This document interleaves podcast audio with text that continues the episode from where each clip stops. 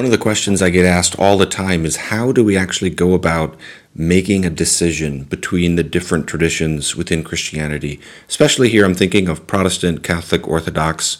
Certainly, there's other options, but a lot of people are wrestling with those questions. And between those three traditions, a lot of people have grown up in one, and then they're seeing, ah, the issues are more complicated than I realized, and they're feeling a sense of burden with that. Sometimes people feel like, how do I make my decision when there's smart people in each of these traditions who have studied this way more than I have, and they can't agree on it, you know? And I understand that, and I have kind of a pastoral burden to try to help people with those kinds of questions when they're wrestling with that, which I think is a lot of people right now. So I'm going to make this video very a very brief video strictly on the process. Most of my videos are about content, you know, arguing for a Protestant view of something.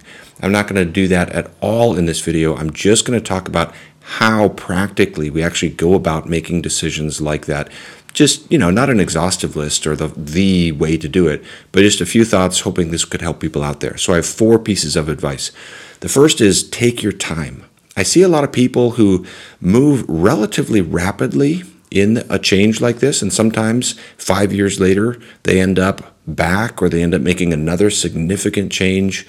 And i think it's just you know people should be aware it's not compromise to delay actually making the decision until you fully feel peace and a kind of settled uh, conviction in your conscience and in your thinking about where you belong and what God is calling you to do.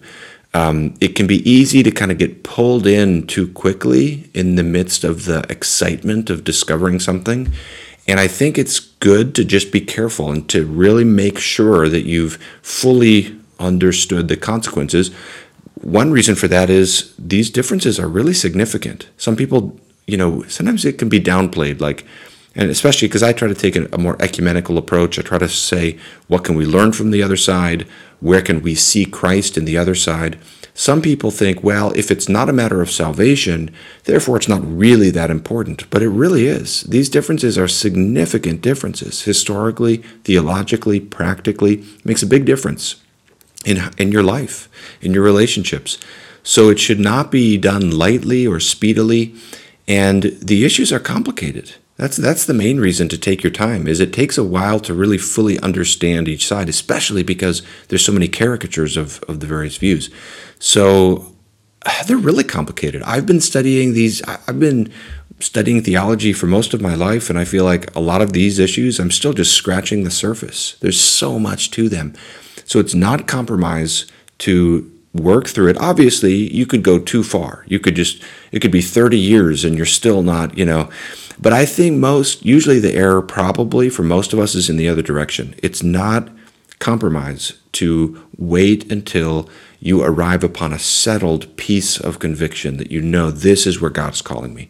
Second piece of advice I'd say is um, have wide exposure to all of the different options read widely in each tradition as much as you can. I understand not everyone is a professional theologian, but to the extent that you read widely in one, read widely in the other. You see, let it be a fair fight. And then when you visit churches, visit all different kinds of churches. One of the things that is dismaying that I sometimes see is when people uh, who've grown up in more of a non sacramentalist, low church context, and they feel the pull towards more of a sacramental view, toward liturgy, toward church history, and they completely bypass Anglicanism and Lutheranism and even other Protestant options for Catholicism or Orthodoxy.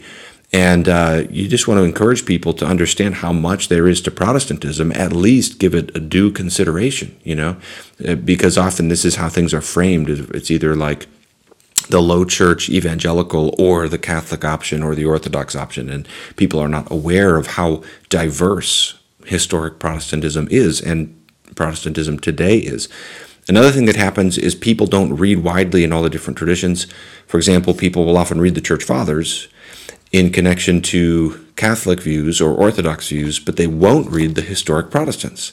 So the comparison ends up being something like, you know, the fathers versus my own anecdotal experience at my Protestant church. And I I think I need to say this strong that maybe we could say most particular Protestant churches probably aren't going to give you a good reflection of Protestantism um, because many contempt. I mean, that's a very general statement, but I'm thinking of my context and in the United States and evangelical churches. I think it's true that most modern day evangelical churches are different from historic Protestantism in many ways.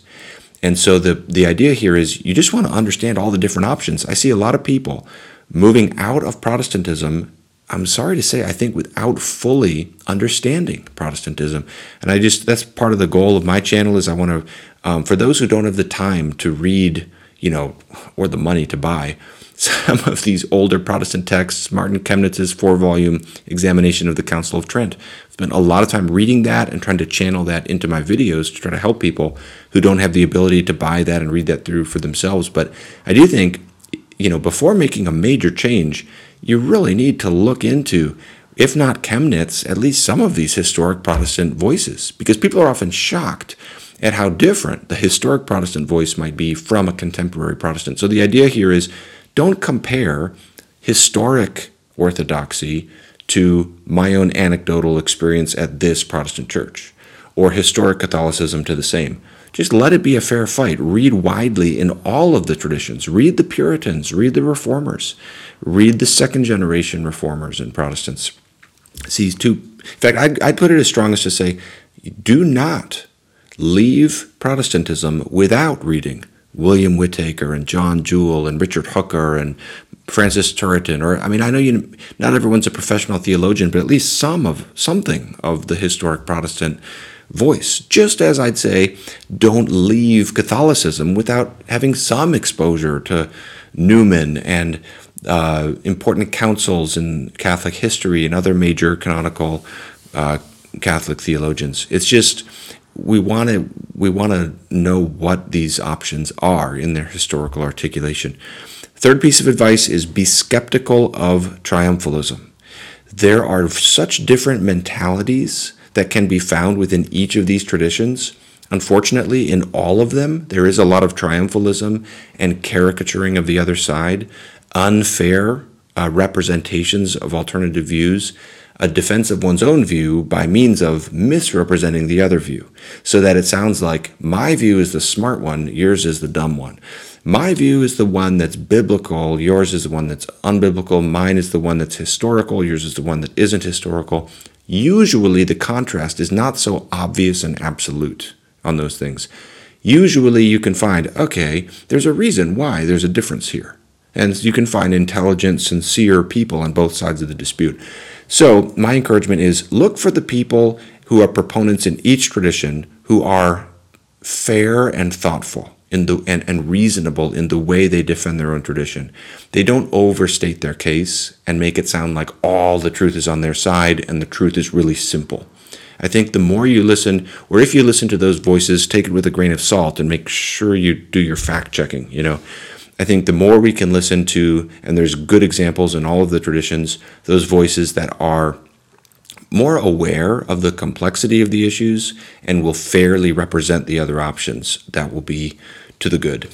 Lastly, and this is the most important thing, and what I could hope could maybe encourage some people, is remember that prayer is the key. Sincere prayer is the key. And now, study is important as well, but with any decision we make in our lives, we can trust the Lord and we can look for His guidance and His leadership we don't have to be smarter than everybody else to figure it out. That really isn't the way we should make a decision like this. We should study and work hard at it, but ultimately, we can trust that God is at work guiding us in this decision just as we do in any other decision. Like when you're deciding whether to propose to someone and get married to someone, or whether to take a new job, or whether to move, or whatever it might be. You pray, sometimes you fast, you look to the Lord, you look for His guidance, and we can do that in, in this area. And I believe that is the key. Sincere prayer is more of the key. That's where you'll actually get to a sense of existential peace and commitment than mere intelligence. I really believe that because no matter how smart you are, there's always somebody smarter and there's always somebody who's read something you haven't read, you know. But the way you come to a peace of mind is by um, looking to the Lord's direction in a very personal and sincere way. And I just believe that God has no intention to deceive us. So if we look for his guidance, uh, prayerfully taking our time, studying, exposing ourselves to the different options that are out there, listening to the most credible and reasonable and honest voices on each side, I do believe He meets us in that place and He'll guide us forward. So I hope this video could help people out there wrestling with this. May the Lord bless you and guide you and direct you. And I hope my channel is helpful for that. I do videos on this topic.